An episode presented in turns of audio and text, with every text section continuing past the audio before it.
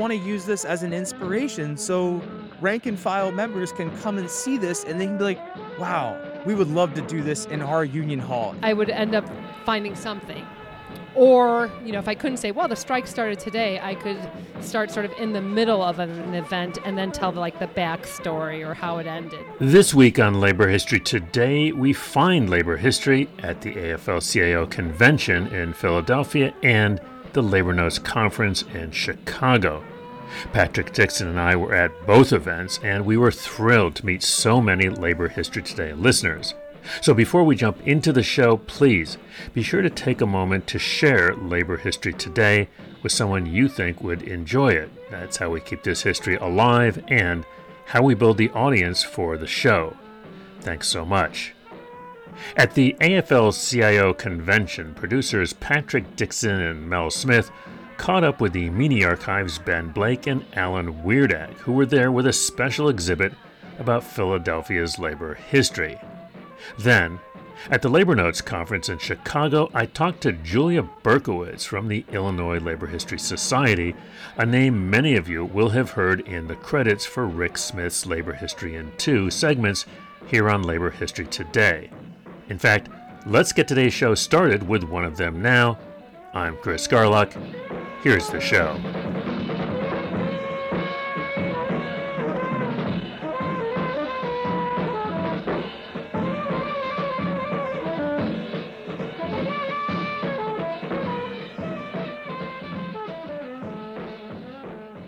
I'm Rick Smith, and this is Labor History in Two. On this day in labor history, the year was 1865. That was the day that 2,000 Union soldiers marched into Galveston, Texas. With them, they carried the news that those enslaved were now free. The Confederate General Robert E. Lee had actually surrendered more than two months earlier. Why then was there a delay in delivering the news of emancipation to Texas? It might have been that there were not enough federal troops to enforce the order. It has also been speculated that freedom was postponed to allow enough time for the enslaved workforce to harvest one last crop of cotton before freedom. Whatever the reason, General Order Number 3 finally was delivered. It read, quote, The people of Texas are informed that in accordance with a proclamation of the Executive of the United States, all slaves are free. This involves an absolute equality of rights and rights of property between former masters and slaves. And the connection existing between them becomes that between employer and free laborer. On hearing of the news, the newly freed people celebrated. The next year, they celebrated again in a holiday that became known as Juneteenth. In the years that followed, the holiday spread to other cities. But in the segregated South, black residents were often barred from holding Juneteenth events on public land. That is why in 1872, several black men in Houston purchased property and established Emancipation Park as a space to hold the celebration. In 1980, Texas became the first state to formally recognize Juneteenth. Today, this holiday is celebrated in black neighborhoods across the country with gatherings, barbecues, songs, and remembrances of the fight for freedom. Like what you hear? Check out more at laborhistoryin2.com. At the AFL CIO convention, producers Patrick Dixon and Mel Smith caught up with the Meany Archives' Ben Blake and Alan Wierdak, who were there with a special exhibit about Philadelphia's labor history. So we're here at the Philadelphia Convention Center. We've got this exhibit here where labor and freedom were born. And it's specific to Philadelphia, and we've got a whole range of images and different types of historical sources relating to the labor history of Philadelphia. And Alan and Ben, you worked to create this exhibit at the Meany Archives, right? Yeah, the AFL CIO reached out to us knowing that the convention was going to be here.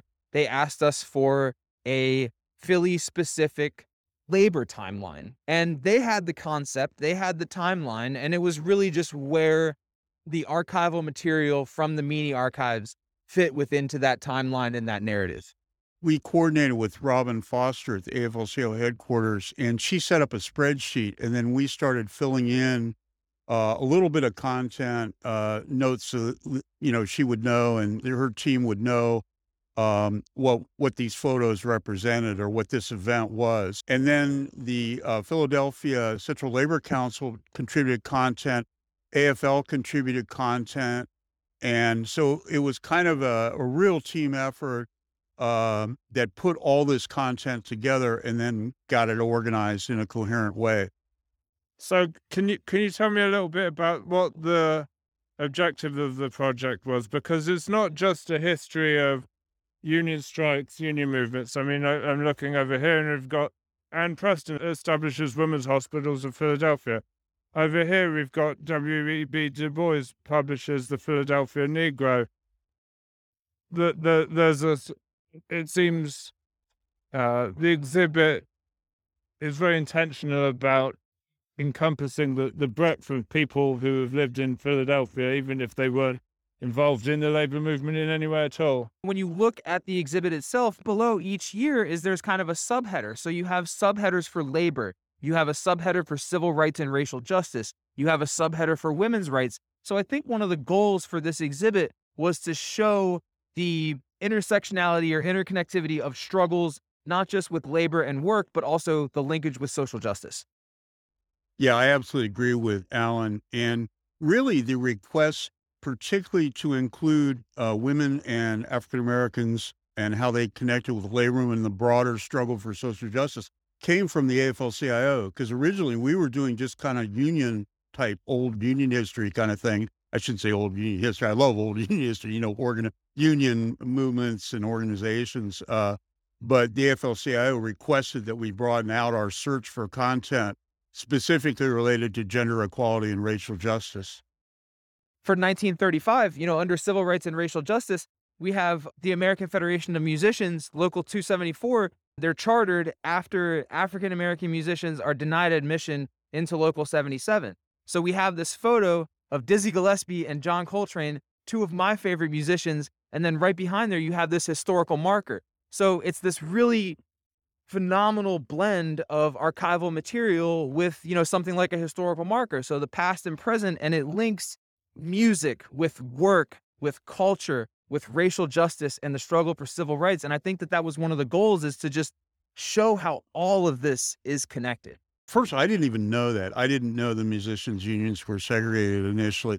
And the other thing that really strikes me is you know dizzy gillespie and john coltrane they didn't walk away from the union. Even though the union excluded them and said, "Hey, we're going to put you in this, you know, second class citizenship type local," they didn't walk away. They understood the importance of the union, and and I think knew that eventually there'd be unity. And uh, that kind of vision and determination is really amazing. There's a lot of history in Philly that's really well known. I was wondering what were some that were really surprising to you that you guys had not known about kind of going through the archive history, were there, I mean, besides the one that you just shared, were there any others that really well we were surprised? until until we did this exhibit i mean did you know that there was a citywide general strike in philadelphia in 1910 i didn't know that I didn't either. Ben's shrugging.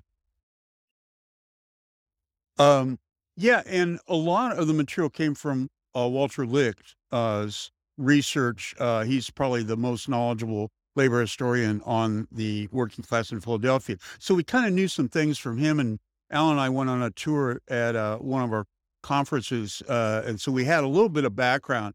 But I'll tell you, it, it's just it, it's once you get into the history and with the power of the internet now. I mean, I'm used to doing old history or before the internet. I and I'm getting back into labor history now. It's so exciting because there's so much out there. And one of the things I found was I didn't even know Harriet Tubman, you know, set up the Underground Railway when she uh, fled from Maryland, walked 70 miles to Philadelphia, and then made Philadelphia for 10 years her home and worked mainly with the Quaker abolitionist organizations to bring 70 people into freedom. And there's a statue to Harriet Tubman here in Philadelphia. I didn't know any of that, but to see that connection with Philadelphia and see that kind of the question we talked about earlier about kind of uniting black and white people to fight racism.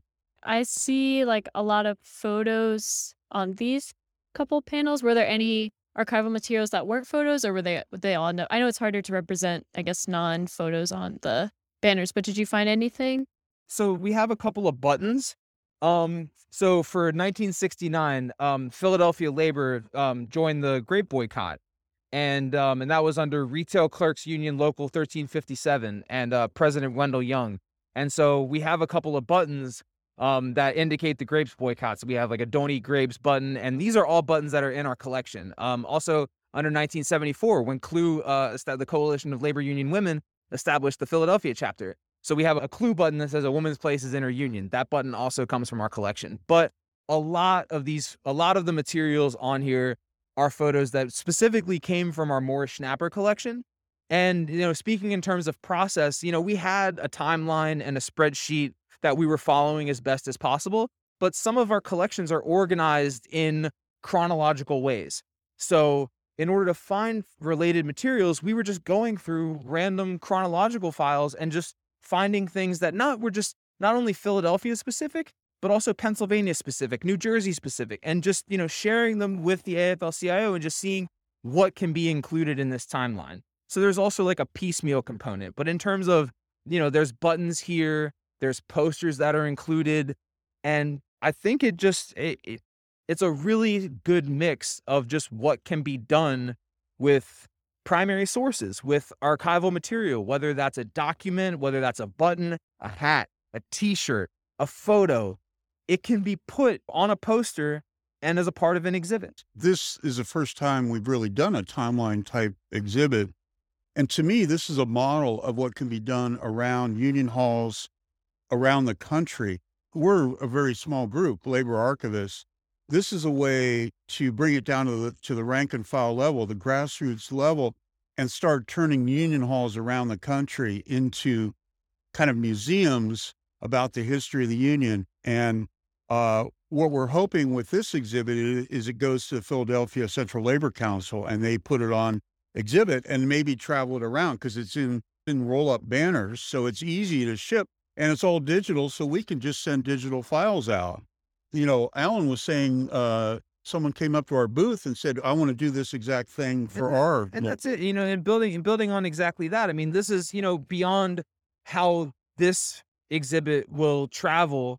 We want to use this as an inspiration, so rank and file members can come and see this, and they can be like, "Wow, we would love to do this in our union hall." And it's at the local level, at the state level, at you know every level. This can be done. It doesn't have to just be at the AFL CIO convention. It can be anywhere. And we just hope that workers at every level can see this and want this for their union. And that expands labor history. That gives us more of a chance to tell the history of working people. And what do you think the like the benefit of having these in union halls, or what do you think like a, a good goal for having these would be? Well, I think it, it so workers workers who may be new to their union, workers who may be reluctant to engage, can see themselves in their past. They can see themselves in labor history, and they can use that to build a better future for working people. Years ago, Com- Company in, in Wisconsin, their local was coming up for uh, negotiations. They were going to be tough. The company was asking for a whole bunch of uh, concessions and and they decided well what can we do to get the rank and file enthusiastic about these and mobilize to defend their pensions and benefits and wages? And what they did was they came up with the ideas oh we're going to turn our union hall into kind of like a museum about the history of the local because that local you know had tremendous struggles to form the union. It's a basically out of a company town. And so they created this exhibit well, as a result, it did mobilize the rank and file. The company took note and they backed off on the concessions. So their lives not only are intellectually better with the knowing about the union, but concrete benefits were defended. And like the union hall became like a tourist, not almost a tourist attraction of the families of the locals who would bring generations of in their family, of grandpa, you know, grandma and mom and dad you know, worked in the factory. So they would come and look for them in the pictures, like, you know, so that's the kind of thing uh, we want to spread. The other thing here in Philadelphia, the Carpenters Union um, has done a single organizer for the carpenters, actually, and a retired local president. They started rummaging around because they want to do a little m- museum at their apprenticeship training program. It's for all of the Northeast Mid Atlantic region. It's huge training center right here, a few blocks away. And they they created on their own in their spare time this incredible museum, and they got the word out to the rank and file, and people started bringing all kinds of stuff in. One family brought in a, a carpenter's workbench from the 1790s that had been in their family all those generations of carpenters. And in this search, they discovered that the uh, 10 to 10 banner on the 10 hour day, they found it, I think it was under a stage in a storage area somewhere, been there for probably decades. That banner was painted in 1835 for the general's first general strike in the United It's on on our timeline here. First general strike in America for the 10 hour day and was successful.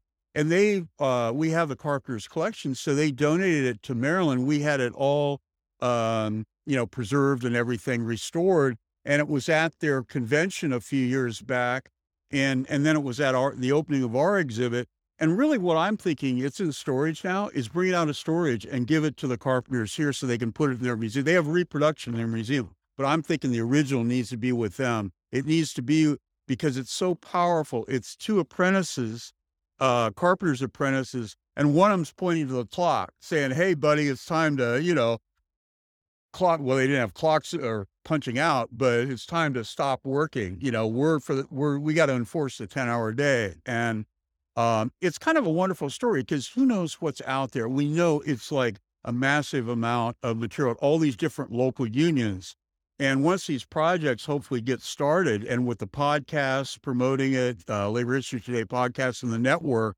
uh, the potential is almost unlimited because this is something we can't do. We don't have the resources.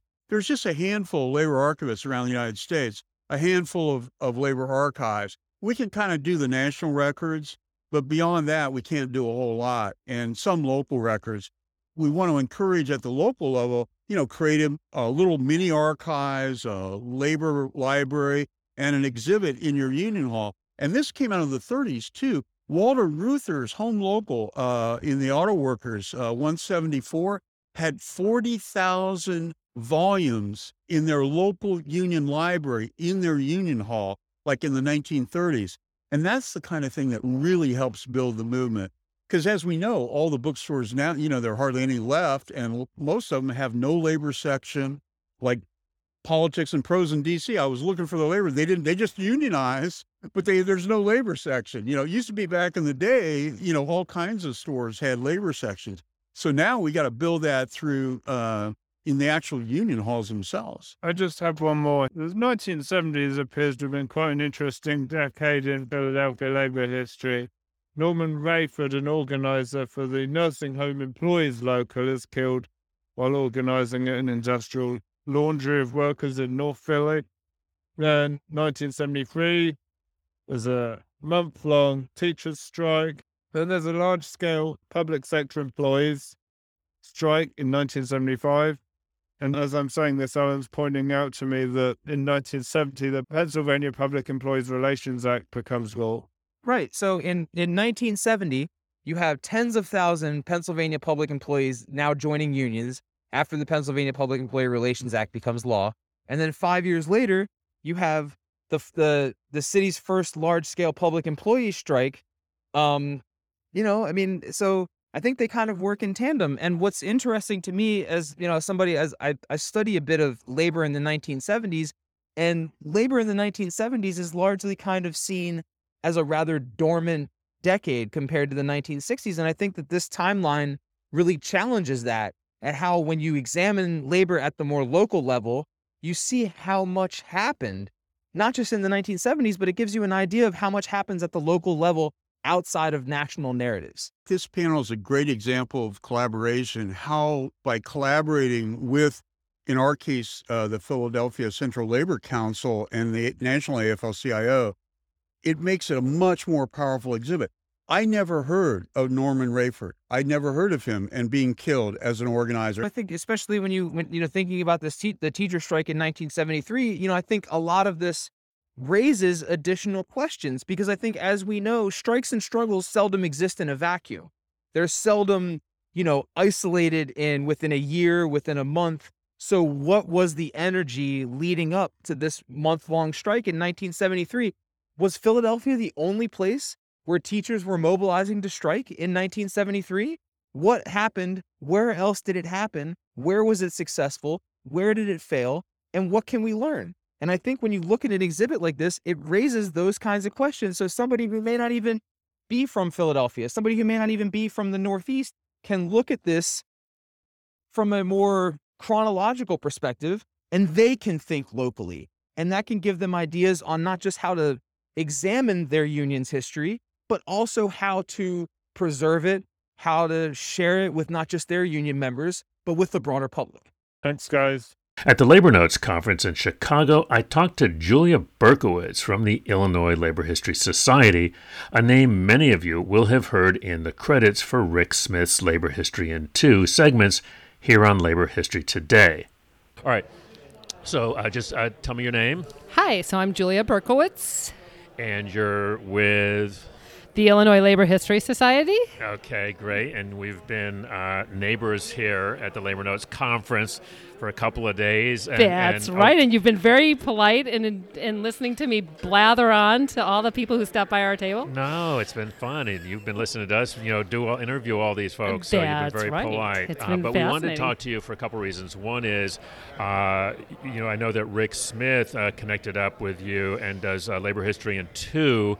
Um, and that a, a lot of our listeners know those because we use those in a bunch of our different podcasts. So we wanted to talk to you uh, about how that happened because I don't know. But I know that you've been writing uh, for those. So well, let's talk about that a little bit. Uh, Sure. Because one of the reasons we, we love Rick Smith's things is, is that they're, they're such a tight two minutes. Right. How does he do that? Sure. That's a great question. Uh, okay, so um, I got on the board of the Illinois Labor History Society in 2015. At that time, we had a director named Stephanie Sewell Fortado, who is now teaching in the labor education program at University of Illinois Champaign-Urbana. I don't know what the connection was, but I think she was the one who set up the three year project with Rick and the Rick Smith Show. So, what was created was a uh, daily two minute podcast for the years 2015, 2016, and 2017. Um, she and another woman wrote the bulk of 2015 and 2016 and then i took over beginning of december of 2016 and wrote until the end which was 2017 so it was a three-year project. What people hear now are reruns of those three daily prod- podcasts. So we have three three podcasts for each day. I don't know what Stephanie's process was, but I know that the way that I structured it, I had the understanding that it had to be between 275 and 290 words. And That's a really tight window. it's a very tight window. Uh, every word really has to count. I mean, there's can't be any filler. You've got to really minimize the articles. You know, you've really, uh, and it's very much who, what, when, where. Let me Do you know what I mean? Yeah, and Yeah, let me just sort of ahead. back up. I'm, I'm curious Okay, sorry. about the pro- no, no, no. You're fine. Um, about the pro- as you're talking, I'm sort of realizing you know that the process. So you start up. because- I mean, the, the the the thing that so impressed me about this is something because I I do labor history Of course. uh, as part of a daily podcast that, that I do, and and it's just been really tough for me because you take something like you know any random historical strike, Right. and when you're trying to boil it down, you just have to leave out so much, right? I know. And so what I've always been impressed when I've been you know using the labor history in two is what a wonderful I mean somehow you really even though I even though I I know you're leaving out a lot Right. you you really capture the essence of it and, that's, and t- I'm curious about the process how do you do because clearly and we're going to come to more about the historical society because clearly y'all really know your history but to have people who know the history as well as you do who then boil it down that's a very interesting and so I want to know how you do that Sure, sure. So, uh, let's see how Uh, that historical sausage is made I can only speak for what my fine. process That's was. fine. Believe me, this was a real education experience. I mean, this was like a crash course for me in terms of content, in terms of research, how to even just establishing research guidelines for myself Sure. uh, sharpening my writing. Whew, wow. I mean, talk about mother of invention, you know, mother necessity of mother of invention. But um, so what I would do, this is what I would do. Rick had to have them in, I think. Monday morning. I don't remember. It's- His schedule had changed. Anyway, what I would do, I would wake up on Sunday morning and I would go through. There's a lot of websites. You probably know this. There's Oh, a yeah. lot of websites that have calendars. Right. I must have had like 15 different websites in my browser open. Like, okay, what's this one say? Okay, what do they got for this date? What do they got this? You know, and I'd be going through all the browsers. Uh, for all the websites to see if anybody had had anything. Then, of course, I had to say, well, did we already write about this? and Been there, done that you know, 30 or 40 percent of the time, we had already written Right. about it. So now I'm like, well, now what do I do? So then I really did start to look at uh, the press of old leftist organizations like the Daily Worker, like the Militant from the 30s and the 40s and the 50s to try and because this, I mean, whatever you think about the left or socialism, etc., it's a documentary history Oh, yeah. of the working class on a lot of levels. And so you see, like, I mean, it's amazing, really, and very much an underutilized resource as far as I'm concerned because of the bias politically that people just do not use it or take it seriously and they really should because there's a lot of good writing but there's also regardless of what you where you are ideologically it documents the history um, which is hard to find for the working class, right? And so I, I drew upon those sources. I also uh, had a subscription to newspapers.com. I would really just get really creative with the search bubble. Okay, what kind of articles come up over the last hundred years about, you know, steel, strike, uh, police? You know, I try to be creative with the, the words that I use to see what would come up. And through all of that, I would end up finding something. Or, you know, if I couldn't say, well, the strike started today, I could start sort of in the middle of an event and then tell the, like the backstory or how it ended. Do you know what I mean? I do, but here's my question for you because when I have done that, right, done that dive, and it's Right. it's really hard because you get into it, and it's just, and especially if you're into this, you know, uh, labor history, as obviously you are. Right. I mean, it's you just go deeper and deeper. It's peeling the onion that Right. never ends, right? And so you wind up with all of this. You know, just pick some random steel strike of 1944. I'm just making this up, right? So you wind up with all of this stuff, right? But how do you? So once you it. do that, how do? But how do you know? which you know what that strike is about because oftentimes there are different ideas right about what the strike was about or what the issues are so so how do you decide that how do you That's a great question. At a certain point, I just had to. So, this is what I had to do. okay I had to just be like, okay, I work for a living. Uh, I can't. I have to. I have to make choices. I can't, you know, do this for the next, you know, 48 hours and then, you know, drink a lot of coffee and then sleep for three days like a grad student. You know, I have to, Right. you know, get up at 4:30 tomorrow morning and go to work, right? So I would have to make certain decisions. Like, okay, and I would. I literally at a certain point I had a timer. So what I would do is I would I would look I would say okay I'm going to spend uh, 45 minutes looking at the websites figuring out what I'm to what the what the topic is what Got the it. event is going to Got be. it. Okay. Then I did it in 7 day blocks. So literally I was I would spend Sunday would be like the day that I wrote for like 10 hours. It Oh was my yeah, it was God. Oh crazy. my I don't God. know. I think about it now I'm like I don't even know how I did this. I must have been crazy um, or driven or possessed. I don't know, whatever. So then I would say, okay, Sunday, I'm going to spend an hour researching this. Okay. And then I'd, I'd go through the newspapers. I'd do books.google.com and do search for words and see whose uh, stuff I could access. I would look on, I had a subscription to JSTOR. I'd look at that stuff. Okay, I spend an hour. Okay, whatever you got, you got to go with that. I see. Done, period, end of story. okay And then I would spend, okay, 45 minutes. I got to write it. And I just, who, what, when, where, and why.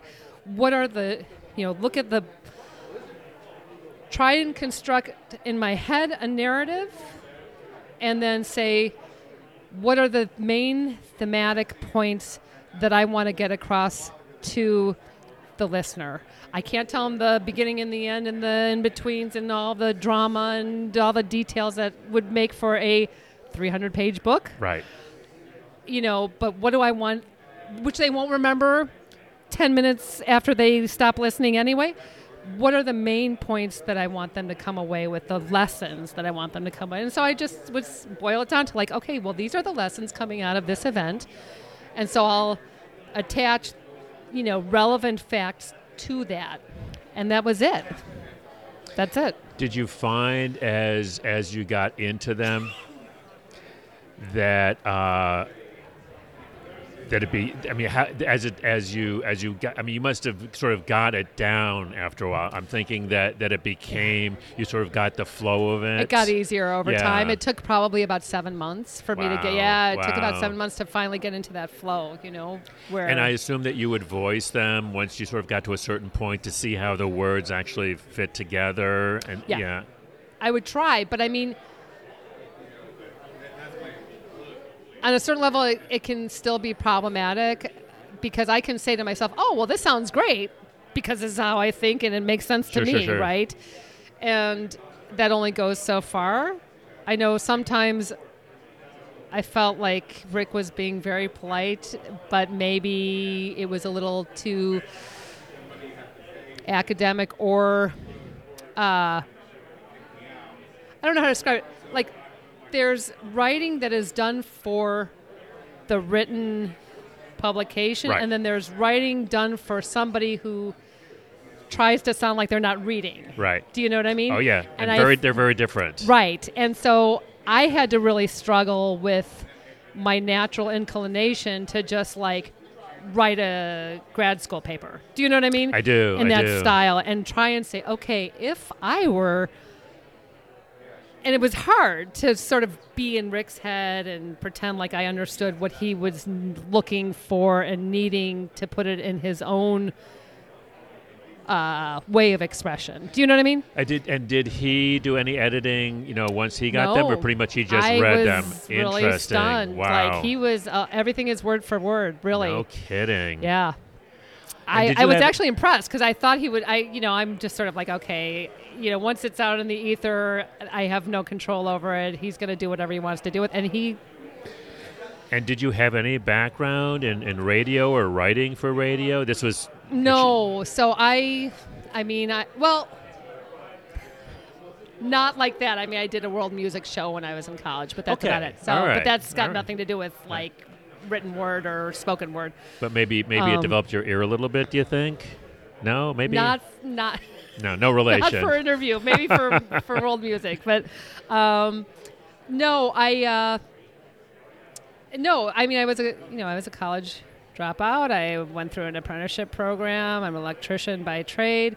I went back to school and then grad school while I was working full time over the course of several years and just kind of drug juggling everything. But um, I mean, nobody seemed to complain, so I just kept No. doing what you know until somebody stops me. I'm just gonna. Well, they're terrific. know I what I mean, mean? really, they're they're I'm glad absolutely you enjoy them. I'm glad No, somebody gets some use out I'm, of them. I'm tough. Let me tell you, I'm a tough Really? audience. oh yeah, no, I'm a writer. enough. I do radio, and they're they're really they're wonderful Whoa. gems. Okay, I and I'm, I'm so that. glad that they're that they're here, and that, that the thing that's wonderful about them is not only they're great, but they're evergreen. They will always be great. Well, I appreciate that. Thank you. Some of them, you know, some of them need to be a little fine tuned because they were written in the moment. Like Sure. there's some stuff, like there's some, you know, like when I'm rerunning it, I notice like, okay, at some point we've got to re-record this and update it because it's like very much in relation to like a Trump administration policy that is Got it. like no Got it. longer an issue. Do you know what I mean? Or well, last year this happened. Well, no, that was seven years ago. You know, and so and like little things like that that need to be edited. But Julia Berkowitz, thanks so much for giving us some time. It's been a very long day, but we really appreciate uh, you spending some time with the Labor History Today podcast. well, thank you for giving me this opportunity to speak to you about the work that we do at the Illinois Labor History Society. I'm Rick Smith, and this is Labor History in Two.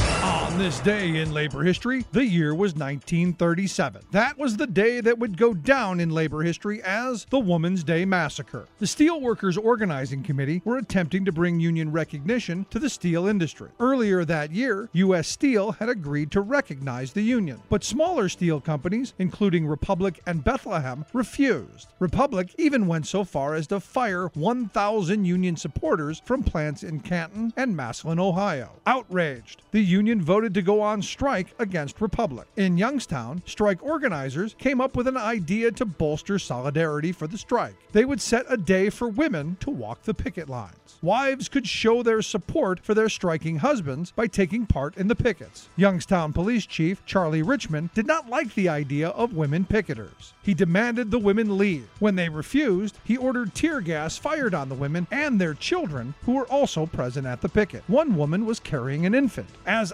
outraged union members rushed to the scene, police opened fire on the crowd. One union organizer described the scene saying, When I got there, I thought the Great War had started over again. Gas was flying all over the place, and shots flying, and flares going up, and it was the first time I had ever seen anything like it in my life. Despite the violence, the Union members regrouped and attempted to confront the police once again. More shots were fired. The next day, Ohio's governor ordered more than 5,000 National Guard to Youngstown. Pickets were limited to 10 people per gate. Republic fired many of the Union leaders. The Woman's Day Massacre was just one instance of the anti union violence faced by steelworkers in their fight for dignity. Labor History in 2 brought to you by the Illinois Labor History Society and The Rick Smith Show. For more information, go to laborhistoryin2.com, like us on Facebook, and follow us on the Twitters at Labor History in 2. That's it for this week's edition of Labor History Today. I hope you enjoyed it, and if so, please be sure to take a moment to share it with someone you think would also enjoy Labor History Today. It's how we keep this history alive, it's how we build the audience for the show. Thanks so much. Thanks, as always, to Labor History in Two, a partnership between the Illinois Labor History Society and The Rick Smith Show, which we just found out more about. That's a labor themed radio show out of Pennsylvania. We'll hear more about the Illinois Labor History Society in a future episode. Music today was a little bit of John Coltrane playing Up Against the Wall at the Showboat in Philadelphia. Labor History Today is produced by the Metro Washington Council's Union City Radio and the Kalmanovitz Initiative for Labor and the Working Poor at Georgetown University. The Labor History Today team includes Ben, Blake, Patrick, Dixon, Leon, Fink, Sherry Linkon, Joe McCartin, Evan Papp, Jessica Pozak, and Alan Wierdak.